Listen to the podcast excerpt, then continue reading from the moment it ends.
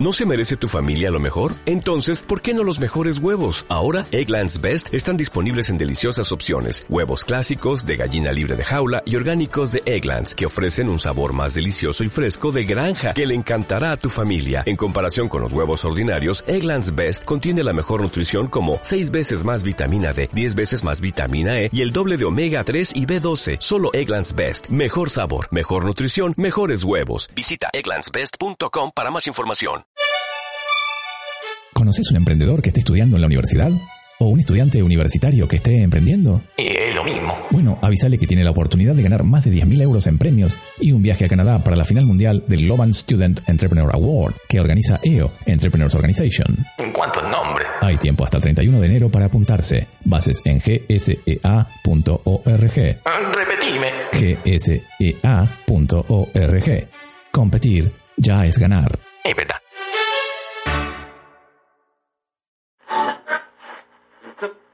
Sur la santé revenue, sur le risque disparu, sur l'espoir en souvenir, j'écris ton nom. Et par le pouvoir d'un mot, je recommence ma vie.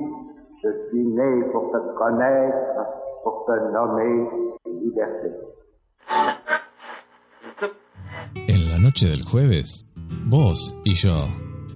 Vos y yo, conmigo, Raúl Cristian Aguirre y un invitado muy especial al cual voy a intentar tocarle el alma, si se deja. Todos los jueves de 11 a 12 de la noche, hora española, aquí, en RCR Barcelona. Vos y yo. ¿Quedamos? La vida es lo más eh, importante que podemos tener y en la historia muchísimas personas y en el nombre de, de, Dios, de la patria a veces y cosas parecidas se la han quitado a muchas personas.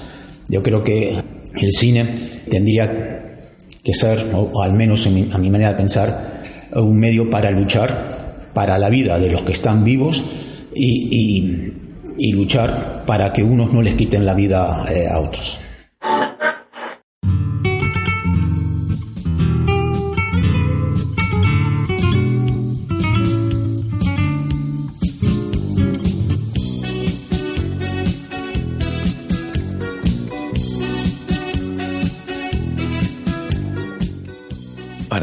Los argentinos que viven en Barcelona, para todos los argentinos que viven en cualquier parte, yéndose por las ramas sin perder las raíces, para todos los que no son argentinos y tal vez no tengan la menor intención de serlo. Es decir, para todos los habitantes del planeta y los seis astronautas que se deben estar aburriendo en la Estación Espacial Internacional, desde el barrio de Sants, en Barcelona, con quien les habla Raúl Cristian Aguirre, esto es Vos y yo.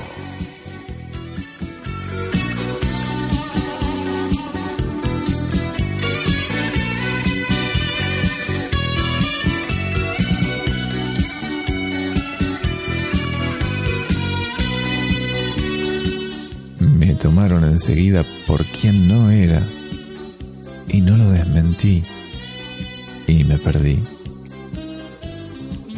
Cuando quise arrancarme la máscara, estaba pegada a la cara. mi amor.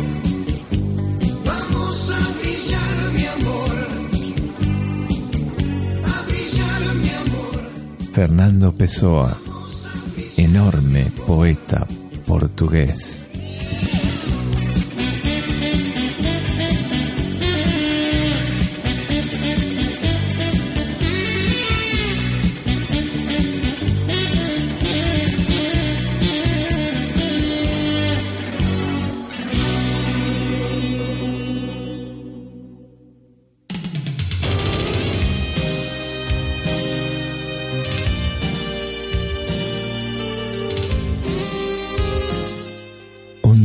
18 de enero, como hoy, pero en 1892, nace Oliver Hardy, actor estadounidense, conocido como el gordo de gordo y el flaco.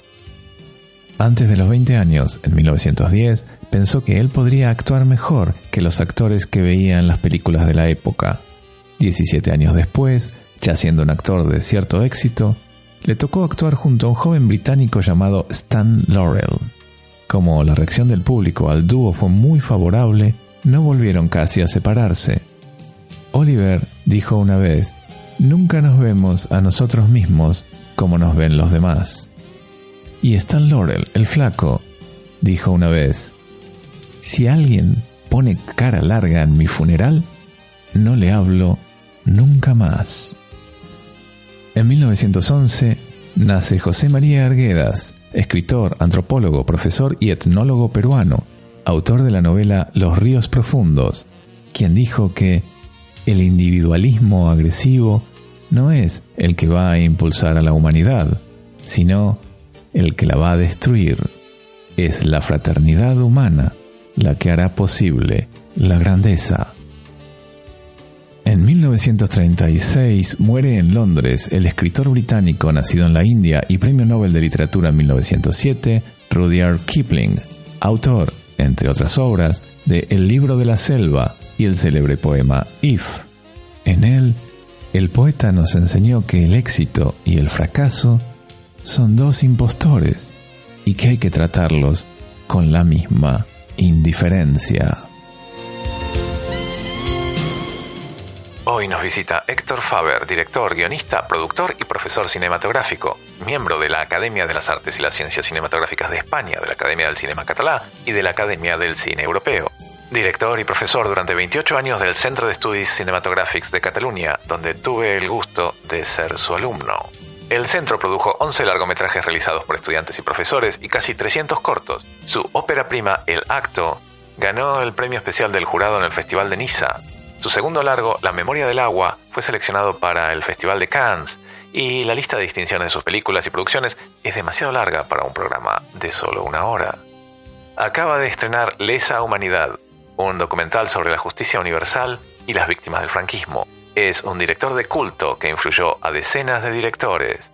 En Voz y yo le decimos, Héctor Faber, bienvenido.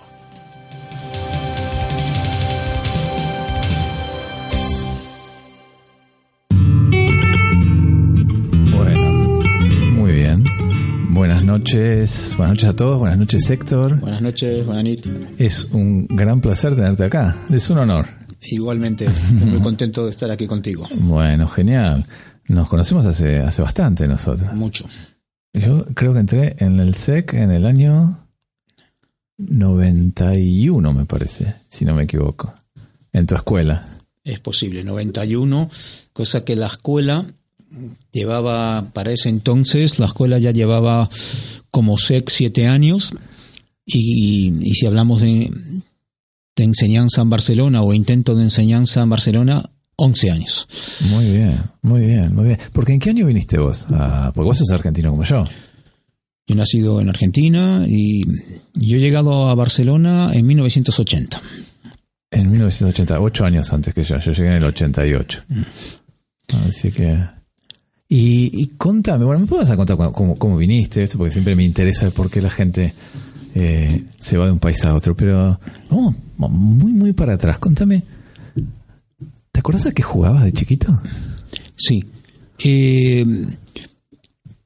yo de chiquito tenía un, un- tenía cinco años, seis años, jugaba um, con unos soldaditos, hacía partidos de fútbol. Partido. Sí, eh, pero no jugaba con River, Boca, Racing, Independiente. Me había creado mis propios equipos de fútbol, mi propia liga, y como cuando intentaba sincronizar para que todos jugaran contra todos, no me salía, entonces copiaba lo que era, mm, no me acuerdo cómo se llama, digamos, eh, lo que era la liga. Es decir, entonces ponía los equipos, por ejemplo River, uno de los míos, Boca, uno de los míos, para que entonces copiaba la Liga de Fútbol Argentina para que todos mis equipos jugaban, jugaran unos contra otros. Ah, sí, pero, pero con pelota, o sea, con una pelotita. Eh, o con, con la, ¿cómo llamaban las bolitas con esta? una bolita de vidrio? Sí, eh, entonces Las canicas las canicas, esto, las canicas, entonces jugaba y hacía mis partidos Ah, de, sí, de fútbol. bueno. Este era un juego que recuerdo de pequeñito, sí. ¿Y, qué queda de ese Héctor que jugaba con soldaditos ahora? Eh, yo creo que lo interesante eh, era, eh, aparte de un juego de niños muy bonito, ¿no? Pero yo tenía que inventar, tenía que buscar los nombres de los equipos. Cada, cada equipo tenía sus jugadores, sus suplentes y su director técnico que salían, salían, digamos, o de compañeros de colegio, de la escuela. Entonces, no sé, compañeros de colegio, uno jugaba en un equipo, otro jugaba en otros equipos, o los copiaba de, de calles, te- te- porque claro, eran 20 equipos, Eh, 20 equipos en la primera división, O sea, que con sus jugadores, sus suplentes, claro, entonces había- nombres, digamos. eh, en nombres. Eh, lo, lo duro de todo esto, porque esto tiene una, una parte muy terrible, ah, esto tiene una parte muy terrible, eh, que eh, en esos equipos de fútbol que salían, digamos, compañeros del colegio, del colegio primario, había un equipo eh, que tenía eh, dos jugadores muy buenos. Yo, yo mismo jugaba en un equipo eh, que han sido asesinados en la AMIA, Fabián y Pablo Chalit. Fabián y Pablo Chalit que hicieron el colegio primario conmigo en el New Model School, fueron asesinados en la AMIA y, y- y- y, claro, ahora repasando, que ahora que ha pasado un poquito, hace mucho que no juego a esto, repasando, digamos, eh, uh, jugadores de esta liga de fútbol, entre comillas, que yo hacía de niño, hay muchos muertos. Bueno, se nos acabó el juego de golpe con esto que dijiste. Sí, la verdad que la, la historia argentina es, es- por donde la mires, es, eh, es triste. ¿Cómo fue cuando, cuando te viniste? ¿Qué, ¿Vos habías hecho cine en la Argentina? O, ¿a, qué, a qué edad te- a qué edad te viniste vos? Yo me he ido de Argentina con 18 años. Muy joven. Sí. Eh, no, no había hecho cine en Argentina, eh, eh, pero me la he pasado, yo mi, mi experiencia mm, de alguna manera con el cine en Argentina es, por un lado, me he pasado de los mm, 14 años a los 17 años metido en el cine. En la sala Lugones, en la Cinemateca ya, eh, en la- viendo películas, películas, Cosmos. películas. Eh, eh, mucho- 70. en el Cosmos 70, por supuesto, que para mí fue muy bonito porque en el Cosmos 70, muchos años después, ha estrenado Invocación, una de mis películas. Sí, y Qué bueno. sí, y me la pasaba todo el día en el cine y o en la biblioteca o en casa leyendo libros sobre cine. Vamos a decir que te gustaba, digamos. Sí, sí, esto de- desde siempre, ¿no? Luego, cuando, antes de irme de Argentina, em, intenté hacer una cosa muy, muy curiosa, eh, porque como había visto tantas películas eh, y había leído muchos libros, se me ocurrió, y también con, con ganas de, de tener la posibilidad de conocer gente y también de hacerme con algún niño para poder irme, irme de Argentina, se, me ocurrió intentar coordinar como grupos, no, no yo como profesor, tenía 17 años, pero mm, salí a pegar carteles eh, por las calles de Buenos Aires eh, para coordinar como grupos eh, que consistía en que la gente venía al sitio que ahora voy a explicar, donde yo daba, coordinaba esos grupos, yo comentaba bien o mal, ¿no? Con mi pequeña experiencia limitada, qué películas había que ver, no había ni internet, ni, ni videoclubs, ni nada, qué libros había que leer, y luego analizábamos todos juntos.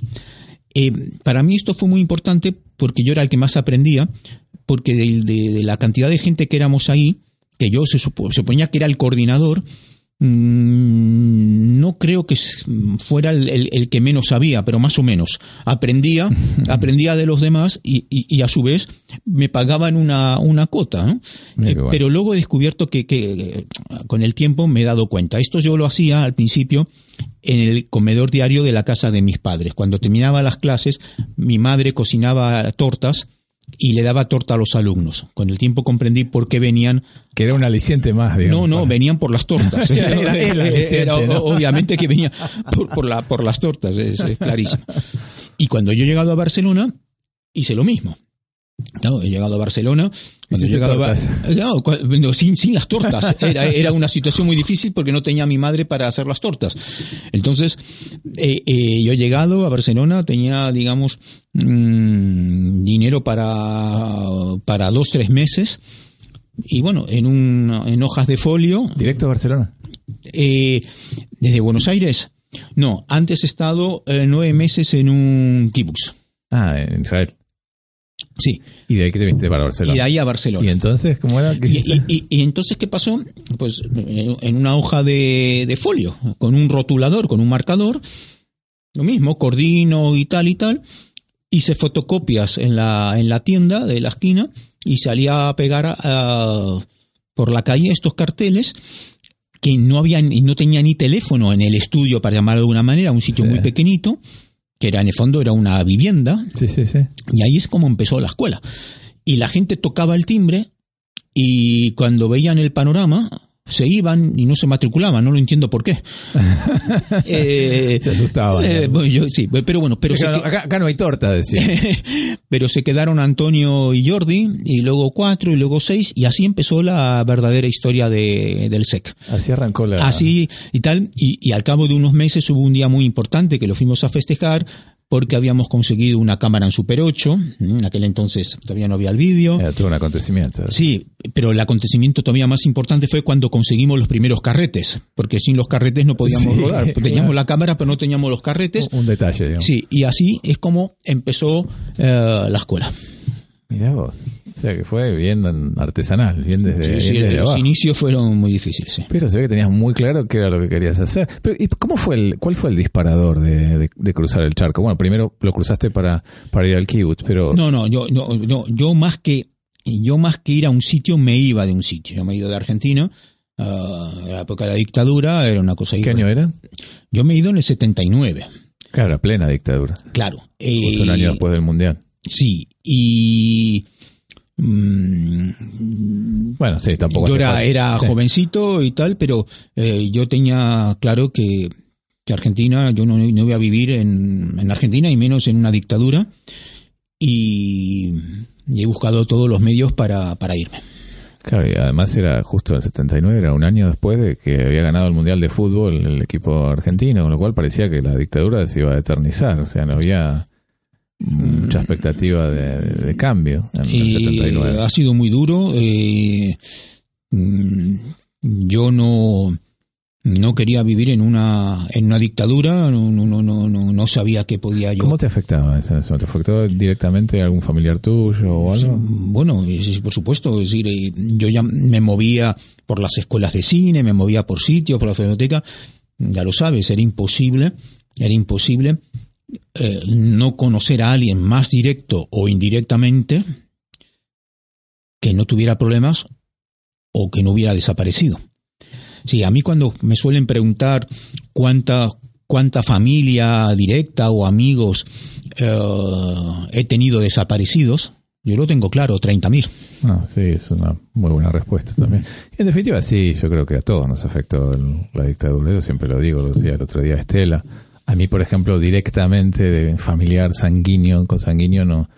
Eh, sacando un primo lejano que ametrallaron en La Plata, eh, tampoco me afectó, pero eso no quiere decir que no me afectara. Y evidentemente eh, es algo que arrastramos todos los que pasamos por esa... Y que de alguna forma somos nos hace responsables de, de llevar el germen a las nuevas generaciones de hacia dó- dónde no tenemos que ir y tratar de evitar que se repita eso. Y eso es algo que vos estás haciendo ahora con, con tus películas. Sí, yo mm, intento, yo creo que el cine, que, que- que tanto quiero obviamente y que toda mi vida eh, que he podido, digamos, dedicarme a esto, eh, creo que puede aportar un granito de arena. Hay, hay personas que creen que puede igual aportar más. Mm, Pero bueno, yo en un principio, sacando mi primera película, El Acto, en 1986, que era una película de ficción experimental, las Sí, la recuerdo, pero tuvo buenas críticas. Esa salía, salía Antonio Banderas, Sí, sí, salía... una, una cosa increíble porque yo, yo eh, muy- eh, sacando algunos técnicos y los muy poquitos técnicos y algunos actores, yo era el abuelo del, del equipo con 25 años. Ah, sí. Esto se ha hecho claro dentro del, del contexto de la escuela. Claro, porque Antonio Banderas, ¿qué tendría? No, no, Claro. todavía ya, ya era Vamos, yo cuando he intentado convencer a Antonio Banderas, he ido aquello dando por hecho que iba a decir que no y por Sí, suerte ha dicho sí. que sí. No, estaba Antonio Banderas, estaba Ovidio Monllor, Enma Suárez, Juanjo Puig Corbé, Pedro Díaz del Corral, Magui Mida, Sí, sí. Maru Tejada, un equipo increíble, eh, eh, para una película que en el fondo formaba parte de una experiencia de escuela, de, de una ópera prima de un director de 25 años, pero sacando esa película, de la cual ha sido una experiencia creo que muy interesante, Eh, Y que ya tengo- yo recuerdo una frase de un crítico que dijo que era una joya para noctámbulos. no sé. Eh, Para noctámbulos sí, joya ya no lo sé. Para noctámbulos posiblemente. Pero, pero luego de, de, de esa película, yo lo que he querido hacer es una trilogía, ya ca- cambiando radicalmente el tema, ¿no? El, el acto era una película experimental de ficción. Entonces, a partir de ahí, yo, en el tiempo libre que me dejaba la escuela, en la primera parte de esta trilogía, he hecho tres películas que son La, La memoria del agua, eh, sobre el holocausto, película también hecha con los alumnos, una película en blanco y negro, hablada en ruso y en francés. Los productores eh, se pegaban para ver quién la producía. Sí, me Eh, imagino. pero bueno, esta película La memoria del agua, y, mm, esta película... Sin medios, pero eh, representó a Cataluña en el, la oficial del Festival de Cannes. ¿Mm? Esta es la primera de la trilogía, que por cierto, el lunes que viene, ahora estoy hablando, la primera del agua es de 1990, pero el lunes Sí. que viene, en Sevilla, eh, como en muchos sitios, se hace unas jornadas en homenaje, en fecha de recuerdo al holocausto, y voy a Sevilla porque se pasará la memoria del agua y iré a presentarla. Qué bueno. Eh, luego de la memoria del agua, dentro de esta trilogía está Invocación. Invocación, eh, dentro de esta trilogía, Invocación es una película eh, sobre los desaparecidos en Argentina, pero también sobre el atentado de la AMIA, donde murieron estos amigos Fabián y Pablo Yalit que comentaba antes. Es una ficción rota, cuando digo una ficción rota es que hay, un- hay una ficción, que en la parte de ficción sale Patricio Contreras, Cristina Vanegas, Juanjo Puig Corbé, pero es una ficción que se va rompiendo para dejar espacio al documental. Esta película Invocación, eh, que, que, por cierto eh, participa eh, dando sus testimonios Estela de Carlotto, que Estela, es- sí, que estaba en la que- película, que- sí, que- también. que, que ha estado aquí, que, que- que ha estado aquí Sí, sí. en esta radio. Eh, eh, mm, esta película es la segunda de esta trilogía y eh, representó a Cataluña en el Festival de Venecia, en la oficial de Venecia. Y la última de esta trilogía es Lesa Humanidad, que es una película que se ha terminado hace poquito, que ahora mismo se está pasando en el cine comedia eh, en Barcelona, mm, dos pases a la semana, tres pases a la semana. La semana que viene, por cierto, martes y jueves de la próxima semana a las 8 de la Sí, noche vamos a se decir pasa. la fecha porque por si alguien escucha esto en diferido, el martes 23 de enero y el jueves eh, 25 a las 20 horas en el Cine Comedia de Barcelona. Hay un pase de tu última película. Esta película, Lesa Humanidad, eh, eh, sí, como la memoria del agua habla del tema de los nazis, del, del holocausto y, y también del, del neonazismo actual, invocación de los eh, temas de los desaparecidos, de los asesinos argentinos y el atentado del AMIA, Lesa Humanidad, el punto de partida es eh, no, eh, no únicamente la feroz y asesina dictadura de Franco, sino la feroz impunidad que ha, ha habido posteriormente con los crímenes de franquismo. Terrible. Pero esta película eh, no solamente habla del tema del franquismo, sino también de sus profesores, que fueron los nazis, la vinculación de Franco con los nazis, la vinculación de Franco con la transición, la vinculación de Franco con las dictaduras latinoamericanas, incluyendo la Argentina, eh, la vinculación de ya la democracia eh, supuestamente modélica que ha habido en España, también con las dictaduras latinoamericanas, y está todo muy interrelacionado. No, no es que se toquen eh, diferentes temas que tienen en común dictaduras, sino que a su vez hay una interrelación entre todas esas dictaduras de las que habla Lesa Humanidad. Yo todavía no la vi, voy a tratar de ir el- la semana que viene a verla porque tengo muchas ganas de verla. Y comentabas que en esta película también, bueno, me decías de Estela que había salido en la anterior, en esta está el juez Garzón, está también Gerardo Pizarello, que es el... Gerar- eh, sí, Gerardo Pizarello. Sí, Está eh, Carlos Lepoy también. eh, o sea, conociste, tuviste la suerte de conocer a un montón de gente realmente... Y de aprender mucho. Es decir, Eso eh, te iba a preguntar, ¿qué, contame, ¿qué- ¿quién te impactó más de toda esta gente que estamos mencionando? Yo no sé si la palabra es impactar. Yo, eh, yo la persona, toda la gente que, que ha colaborado, tengo mucho agradecimiento, he aprendido mucho de todos. Pero desde luego la persona con la cual yo tengo más, eh, más cariño, eh, obviamente, es eh, Carlos Eslepoy, un abogado argentino que ha fallecido hace unos Sí, meses. sí, Carlitos Lepoy. Eh, justamente el otro día lo entrevistaba a Hugo Soriano, que es el fundador de Página 12, que fue compañero del colegio de Carlos. Y decía que Carlos ya desde, desde, ya, desde el secundario era queridísimo por la gente porque dice que era un compañero extraordinario y un luchador extraordinario también. un luchador increíble. Eh, él ya había, ya me había ayudado, había colaborado con Invocación. Y, y viendo, yo viendo trabajar, luchar a, a Carlos Eslepoy en su silla de ruedas y, y yendo. Eh, ¿Vos recordás por qué estaba en silla de ruedas, no? Sí, claro, me acuerdo perfectamente. Estaba en silla de ruedas porque cuando él, bueno, él salió de Argentina, él ha estado preso, lo, lo ha pasado muy mal en la dictadura, ha conseguido ir a España y un día eh, tratando de defender a, a unos chavales eh, que habían un policía de civil que les estaba increpa- increpando mm, sin ningún motivo, eh, se acercó para interceder y Sí, a el- defenderlos. a defenderlos y el, este policía de civil totalmente borracho le pegó un tiro Pero en serio lo dejó en silla de ruedas. y primero primero eh, rengueando luego con bastón eh, esto le ha ido provocando una infección y una problemática que yo no sabría explicar no soy médico eh, pero que ha sido un calvario que al final ha terminado con, con su vida ¿no? Y aún así siguió luchando. Realmente es ha, ha lucha- eh, ha estado luchando hasta el último segundo. Yo, yo lo he ido a visitar muchas veces. eh, eh, en la última época lo, lo iba a ver a su casa, pero también eh, he ido alguna vez a visitarlo al Gregorio Marañón de Madrid, donde estaba internado. Y estaba ahí en su habitación, internado, con operaciones y todas historias, siempre con el móvil luchando. No, sí, sí, impresionante. Impresionante. Yo, yo recuerdo aparte mucho el papel que tuvo, bueno, en el caso Pinochet y en toda la búsqueda de justicia universal, el concepto de justicia universal. Sí, y, y- y es, digamos, una de las personas esenciales para el tema de lo que es la querella argentina, que de esto se habla en Lesa Humanidad. ¿Qué es lo de la querella argentina? Muy simple, de la misma manera que en algún momento eh, que en Argentina no se hacía ningún tipo de justicia con las víctimas de la dictadura y, entonces víctimas argentinas pidieron ayuda, digamos, a la justicia española, eh, como Garzón, como Carlos Eslepoy, ahora es al revés. Es decir, e- en España eh, no solamente se lucha para que no se investiguen los crímenes del franquismo en el propio país, sino tampoco fuera.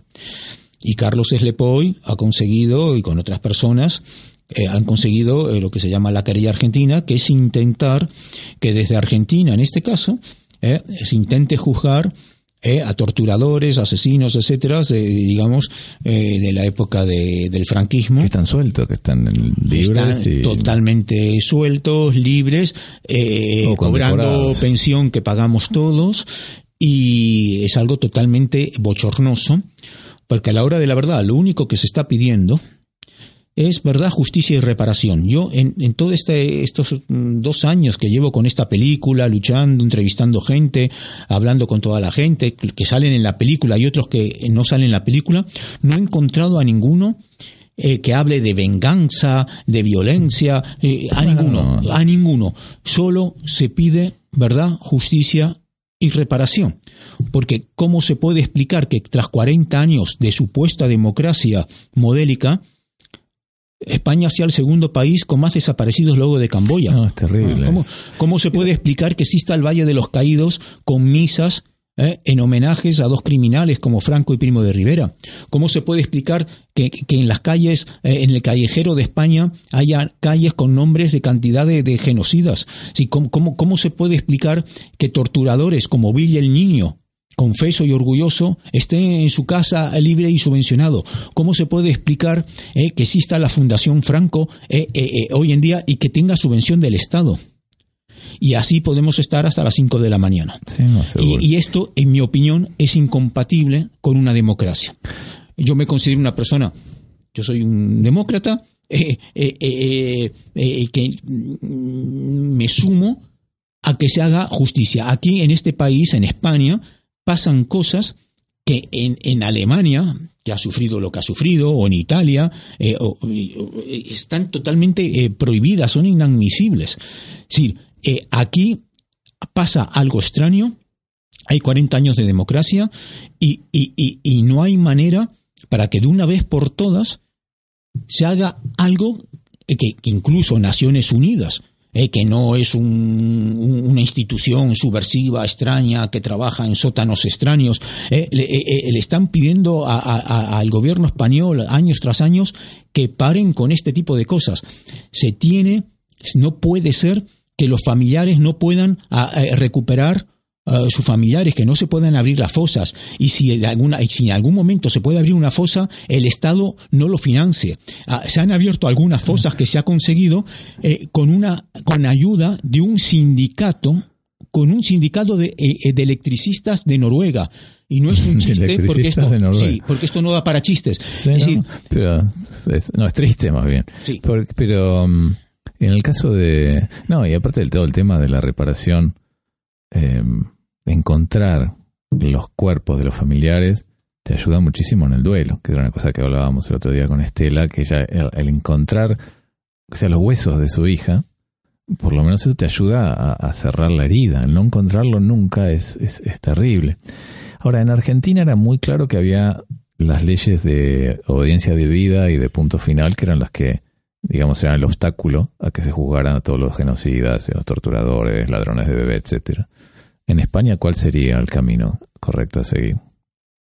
camino sería la de, la de cualquier democracia normal y yo creo que incluso esto no tiene que ver ni con derechas ni con izquierdas, No, por no, más generalmente la- las derechas tiran Sí. por un lado. Bien, es, es, es tan simple. Hablamos de derechos humanos aquí. Eh, estamos hablando de derechos humanos. Y si hablamos de derechos humanos y de democracia, más allá de ideología política, si hablamos de derechos humanos y de democracia, pues se tiene que hacer reparación, ¿eh? se, se- se- se tiene que hacer una ley de memoria histórica eh, digna, eh, evidentemente no, no, eh, eh, eh, los muertos no van a revivir, se tienen que abrir las fosas, el Estado tiene que financiar, se tiene que hablar con, con la Fundación Franco, el, el Valle de los Caídos se, debería transformar en un sitio de memoria histórica, como, como hoy, hoy es en Argentina la ESMA, como es Auschwitz. Es decir, se tendrían que hacer unas medidas que yo creo que, hay gente que dice, ay, claro, estas medidas son que si de izquierdas, no son de izquierdas, tienen que ver con dignidad humana y yo asocio la democracia con eso. Ahora, si la democracia es que Billy el niño, eh, Pacheco, el famoso torturador vieño, esté en su casa libre y Uriel Junqueras esté preso, yo a mí me cuesta asociar esto con una democracia. No, evidentemente que hay algo que está fallando y, y bueno, yo creo que con películas como la tuya que están poniendo esto en el candelero es una forma también de luchar que tenemos los artistas. Ah, un- un- un- Porque tu abuelo, tu abuelo también fue, estuvo exiliado, puede ser, en No, no, no. mi- mi- mi- mi- no, mi- mi- mis abuelos, mis abuelos no es que hayan estado exiliados. Mis abuelos se han tenido que escapar, ¿eh? se han tenido que escapar ah, de los pregones, eh, digamos, eh, que ha habido en Rusia y, como tanta gente se ha tenido que ir a otros países que no hablaban ni una sola palabra en castellano por, en este caso, eh, la- los, los, gen- eh, genocidas como, como los zares. eh, mis abuelos eran rusos y han tenido que escapar de, de esa época. Eh, eh, llevamos, eh, vivimos en un mundo, sí, porque cuando estamos hablando esto de, la- de las dictaduras de Franco, de Videla, a mí me gustaría agregar Stalin, me gustaría agregar los zares, me gustaría agregar eh, Jaruleski, todos los regímenes asesinos comunistas, digamos, orquestados por la Unión Soviética. Por eso insisto que esto no es una cuestión de derechos izquierdas, es una cuestión de que si uno está a favor de la vida o, o a favor de los genocidios. Mis abuelos, eh, sí, sí, tuvieron, fueron a Argentina. Yo he nacido en Argentina porque mis abuelos se han tenido que ir eh, de, de- de los países donde habían eh, nacido y, y, mm, para que no les mataran como algunos otros familiares han sido asesinados.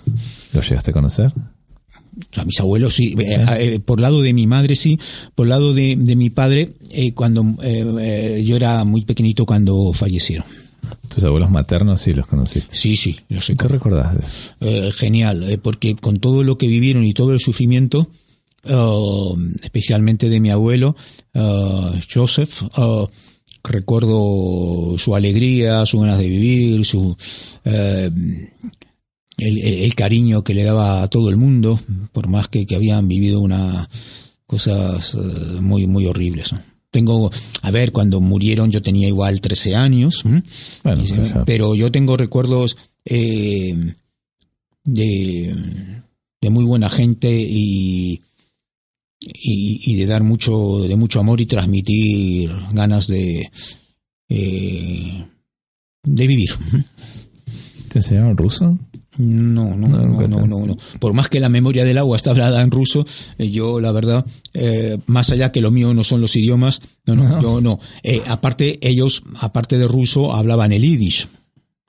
El, el yiddish ha sido el idioma, digamos, uno de los idiomas que han sufrido, digamos, la gente que lo hablaba, uno de los exterminios más grandes de la historia, ¿no? En, en lesa humanidad, en lesa humanidad, como la película habla del franquismo, por lo tanto no se puede hablar de los franquismos sin la colaboración de los nazis, hay toda una parte en lesa humanidad que está hablada en yiddish. eh, em, que hace referencia, digamos, a- al exterminio de los eh, judíos eh, y la vinculación del franquismo con el exterminio de los judíos, y, y hay toda una parte hablada en yiddish. Es un idioma, eh, un idioma que lo hablaban millones de personas en muchos países del este, y, y- y que han asesinado a un porcentaje Muy alto. que es muy alto, pero todavía sigue existiendo eh, el idioma, eh, se, se- sigue estudiando y sigue estando vigente un, un idioma y una cultura, digamos, eh, muy, muy, muy importante, eh, que eh, pretendían exterminar, pero no lo han conseguido. ¿Y en Yiddish tampoco, tampoco te hablaban? Eh, mi- mi- eh, mis abuelos hablaban yiddish tal, yo lo escuchaba, pero no he conseguido memorizar ni una sola No, palabra. Eh, pero lo que sí he hecho eh, es, eh, en lesa humanidad, hay toda una parte en yiddish Ah, sí. muy, muy interesante. Y la parte en eh, lo que la voz en off en eh, que la voz la pone eh, Barda Fishbein, que es una persona eh, muy interesante, eh, especializada en el tema de yiddish, lo, lo que sale en la película a nivel de voz, eh, de voz en off yiddish es algo eh, que ha escrito Isaac Castenelson, que fue un poeta que terminó los campos de concentración y que lo que, lo que se escucha en lesa humanidad eh, este señor lo había escrito, lo había enterrado en un árbol eh, en el campo de concentración, luego murió en Auschwitz, luego se ha encontrado esas poesías y eso sale en Lesa Humanidad. ¿Y, y las poesías esas están traducidas o están...? Eh, sí, por supuesto, está subtitulada. La película Lesa Humanidad es una película Pero, eh, eh, entonces sí que hay poesías que te gustan. Sí, por supuesto. todavía estamos hablando de poesía. eh, Castenelson me gusta mucho. Eh, y eh, el, eh, la película Lesa Humanidad es una película catalana, por lo tanto hablada en catalán. La de voz- hecho se llama Lesa Humanitat. Claro, la voz en off es de Eduard Fernández, el, el gran actor Eduard Fernández. Luego, la gente que habla en castellano habla en castellano, por supuesto. Carlo, eh, Carly Slepoy, eh, el Chato Galante, eh, Baltasar Garzón. Luego hay algunas cosas eh, de archivo que están habladas en francés y luego está la parte eh, en yiddish. Por supuesto, está la versión castellana, que está todo subtitulado en castellano, eh, lo que no está hablado en castellano y así en todos los idiomas. Y, y la música para variar es de Lito Vitale. Lito Vitale. Yo lo de Lito Recién escuchábamos a Lito Vitale. Yo, Lito Vitale, eh, para mí es como una suerte, algo, algo que me ha dado la vida. Es cuando yo he hecho la primera película, Lacto, estamos hablando de 1986, eh, yo tenía 25 años, el Lito 24, y de Argentina, yo había escuchado cosas de él, y le, y- le pido que haga la música. O sea, fuiste y le pediste Sí, directamente. o sea, y- la he hecho y, a partir de ahí música. todas mis películas so- es con, con Lito. A mí Lito es un, un genio, aparte de una gran persona, Sí, es una enorme música. es un músico impresionante y que tiene un, un gran respeto, digamos, por lo que es el, el- el cine y las cosas que, eh, que puede contar una, una película. Y que trabaja para la película y para la esencia de la película y no ah, para ver si él se luce No más o se luce menos, que, que aparte que no, lo necesita, Sí. él, él se brinda en, la- en las películas. Yo ya he hecho cuatro películas con él y espero poder rodar más y las que ruede, siempre que Lito quiera, será con él, eh, por supuesto. Ojalá, ojalá, Pueblito es un, es un gran músico. Y, y, y así con, con otros miembros de tu equipo, por ejemplo, con Gerard, con Gerard Gormesano como director de fotografía. Sí. Has trabajado, has intentado. Con Gerardo, Sos sí, un hombre fiel, digamos.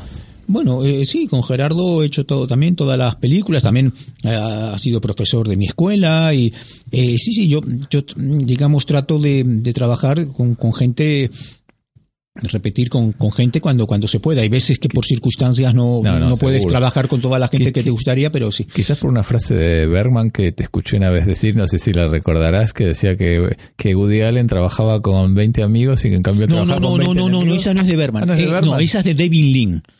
Ah, mira vos. David Lean, el famoso director. Ah, yo tenía eh, como no, no, no, no, eh, yo te digo otra de Berman después. Bueno, dale. Eh, eh, David eh, el director de Lones Arabia. Sí, sí, sí, eh, sí, sí, David. eh, David Lean, que ya cuando le decían, porque que claro, querían decirle que él hacía un cine comercial y que Berman hacía otro tipo de cine, David Lean ha- dicho una frase eh, que es esta, que, que- que lo que... te- Sí, que la tergivergia es Sí, sí, sí. absolutamente, pero bueno, Eh, la de- de igual. de- David Lean ha dicho que la diferencia de Berman y él, yo creo que hay más, pero no importa.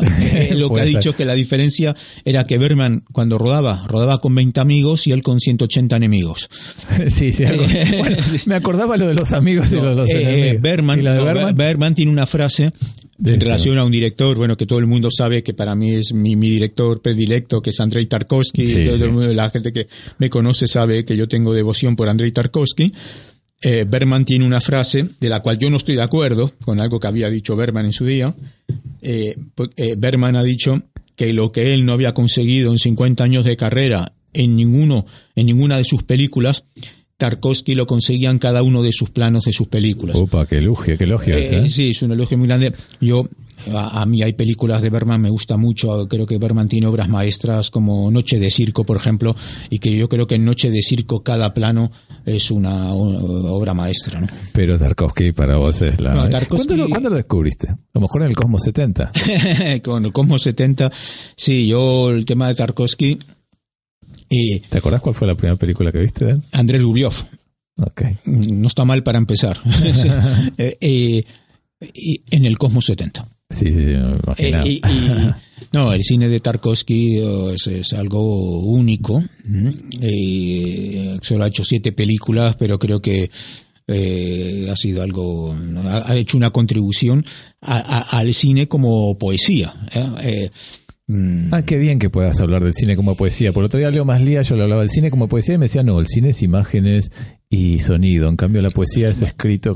me lo tomaba literalmente. o- pero- Obviamente que todas las películas tienen imagen, tienen sonido, eso es obvio. ¿eh? Claro, pero hablamos Todas, en un sentido amplio de la poesía como, Exacto. eh, eh, eh, como, como forma de transmitir emoción y el lirismo, digamos, ¿no? El sentimiento. Yo asocio el cine, asocio el cine con la vida y asocio la poesía con la vida. Y hay una frase que siempre decías vos que me- cuando yo era estudiante de tu escuela que me gustaba mucho, que decías que el cine no es un entretenimiento de 90 minutos. A veces lo es y desgraciadamente el cine comercial es un entretenimiento de 90 minutos, pero también puede ser otra cosa. Por supuesto, a ver, que existe un hecho ah, de que existe un cine comercial, industrial, de 90 minutos y tal, es obvio, esto no se puede negar, es, es obvio, pero eso no quiere decir que el cine sea eso.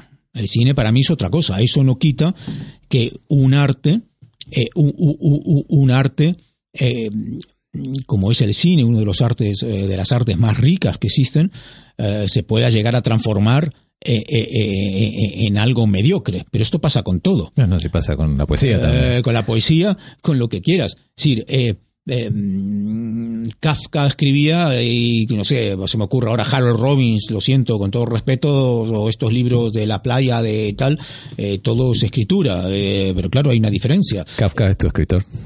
A mí me gusta mucho, sí. Me gusta mucho. Y. em, decir, eh, siempre es cámara, siempre son las luces, siempre son los planos, etcétera, etcétera, el lenguaje cinematográfico. pero el, el cine, eh, por más que se haya podido transformar eh, en lo que se ha transformado mayoritariamente, eh, hay cantidad de, de- de directores como Tarkovsky, como Kurosawa, como Berman y un largo etcétera que han demostrado que el cine puede ser otra cosa. ¿Mm? Absolutamente. Eh,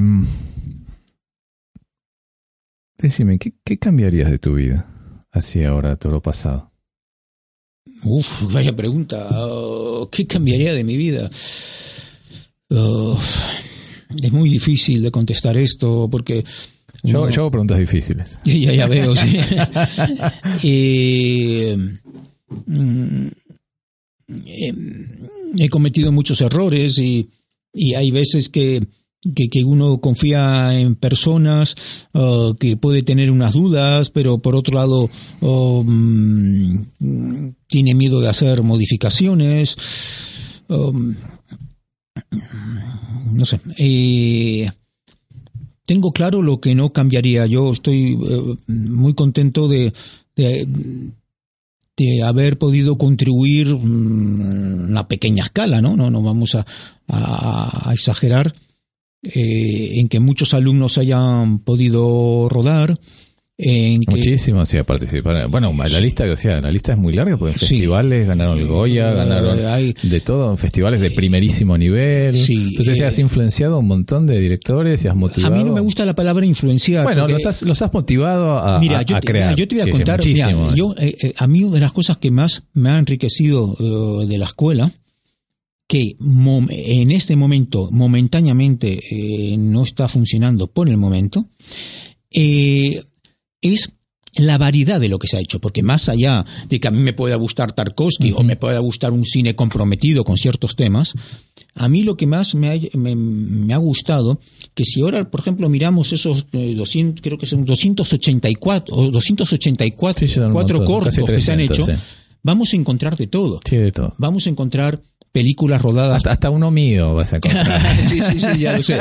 Eh, películas rodadas eh, eh, en diferentes países, eh, temas sociales, arte y ensayo puro y duro. Y también vamos a encontrar eh, comedia de estas, de las que a mí particularmente no me gustan No, nada, no, pero pero estoy contento. es Eh, verdad, eh, eh, me, me- me- me ha gustado mucho la, la variedad que ha habido en la, en la escuela y, y, la, y la libertad eh, para que la gente haga lo que quisiera. ¿no? Nos diste siempre mucha mucha libertad. Y mm, lo último, ¿qué, mm, qué es lo más mágico que te pasó? ¿Te acordás de alguna cosa de tu vida que haya sido muy, muy mágica que la quieras compartir? Sí, eh, no, no a un nivel completo. Lo, lo más mágico que me ha pasado es conocer a, una persona que es la persona más maravillosa del mundo y, y eso es eh, mágico, pero no te voy a decir más que esto. ¿No se puede saber quién es? bueno, nos dejas a todos con la intriga ahora. Pero me alegro que la hayas conocido. Bueno, che, te tengo una sorpresa para vos. Acá la gente que, que pasa por el programa, tenemos una eh, Ana Yadó, que es una excelente morfopsicóloga. No sé si estás familiarizado con lo que es la morfopsicología. No mucho. Que, y me ha hecho un análisis tuyo, o sea, a través de fotos, y me ha hecho una- un pequeño análisis que te voy a leer algunas cositas, las que se pueden leer en, en no sé, y vos me dirás si te ves reconocido en alguna. Bien. Mira, por ejemplo, dice, la, la personalidad de Héctor está marcada por el idealismo ¿eh? y por los impulsos pasionales, y que ambas son el motor que le estimula a perseverar y alcanzar todo aquello que se proponga. Las motivaciones son del orden intelectual y relacional. Alterna una cierta sensibilidad de por los receptores finos y tónicos con la fuerza de la expansión, del dilatado, del marco ancho con contornos carnosos y planos. O sea, tiene un impulso de conquista y está abierto a los intercambios, pero también se protege. Y no puede evitar reaccionar muy intensamente ante los estímulos externos, principalmente si están relacionados a temas ideológicos o afectivos. Pero si se enoja fácilmente, también fácilmente se le pasa. La percepción del mundo se ve enriquecida por dos enfoques diferentes de una misma realidad y capta la información de manera aguda y selectiva. El pensamiento es rápido, activo y concreto. Sabe de manera intuitiva cómo resolver los problemas con soluciones adaptadas y enriquecida con el recurso de su imaginación. Es apto para la improvisación y prefiere actividades que no se eternicen demasiado en el tiempo. Le motiva a marcarse nuevos retos y metas. Ama la libertad, es inconformista y rebelde, suele decir lo que piensa y no duda en manifestar su malestar. Sus dones serían principalmente la capacidad creativa, el dinamismo intelectual, la originalidad, la sensibilidad y su sentido de lo humano. ¿Cómo lo ves? Esto con una foto, me gustaría saber qué foto ha visto. bueno, ha visto varias fotos. Ha visto, to- ha visto- en realidad, pobre, ha visto la, la tenemos volviendo de Australia de vacaciones y lo ha hecho eh, bastante rápido. ¿Cómo lo ves? Eh, muy interesante, muy interesante todo esto. Eh, y, y voy a hacer un inciso en un punto determinado. sí, cómo no. que puedo, puedo, digamos, um, por cosas que yo siento, estar haciendo algo 32 años seguidos como la escuela. Muy bien. Por más eh, que pone aquí, eh, ella dice, ¿no? Eh, de cambiar, de, de no mantener mucho Sí, tiempo. sí, no, está muy bien que lo matices. Eh, pero pero mm, es porque porque sé que es, es necesario y esa constancia pero es muy interesante ¿eh? me, me- gusta mucho o sea, te ves reflejado en, en- no sé si tanto co- como eso pero se acerca muchísimo Se sí, me, mucho, me- bueno. me- me- me ha gustado escuchar esto. bueno, bueno, ese es el regalo que le hacemos nosotros. Gracias y me le hacemos nosotros. Te agradezco muchísimo, muchísimo. El tiempo pasó volando. Espero que la gente vaya a ver tu película el martes, los que estén en Barcelona. Y mil gracias. gracias a ti Nos vemos. y a compañero gracias Hasta la próxima.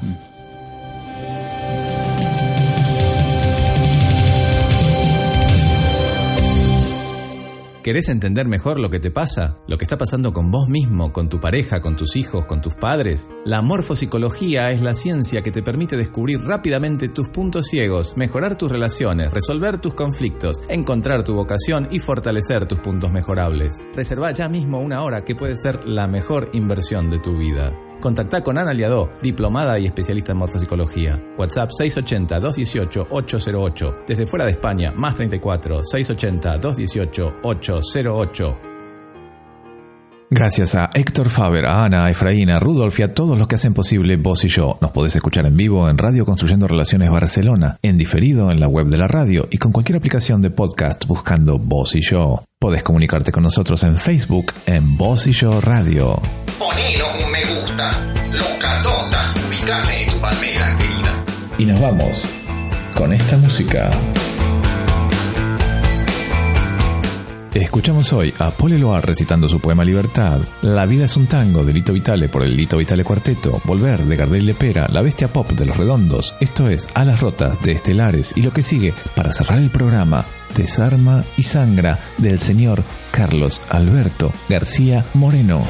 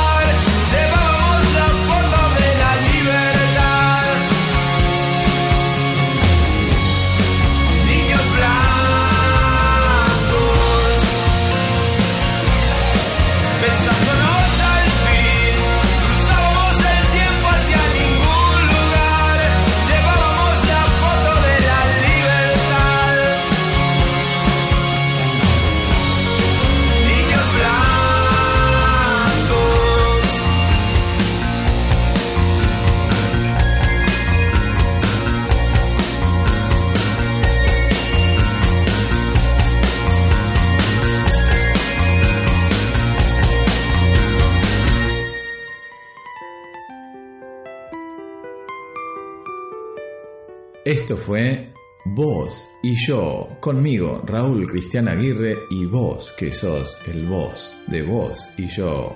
Hasta el próximo jueves, si Dios quiere.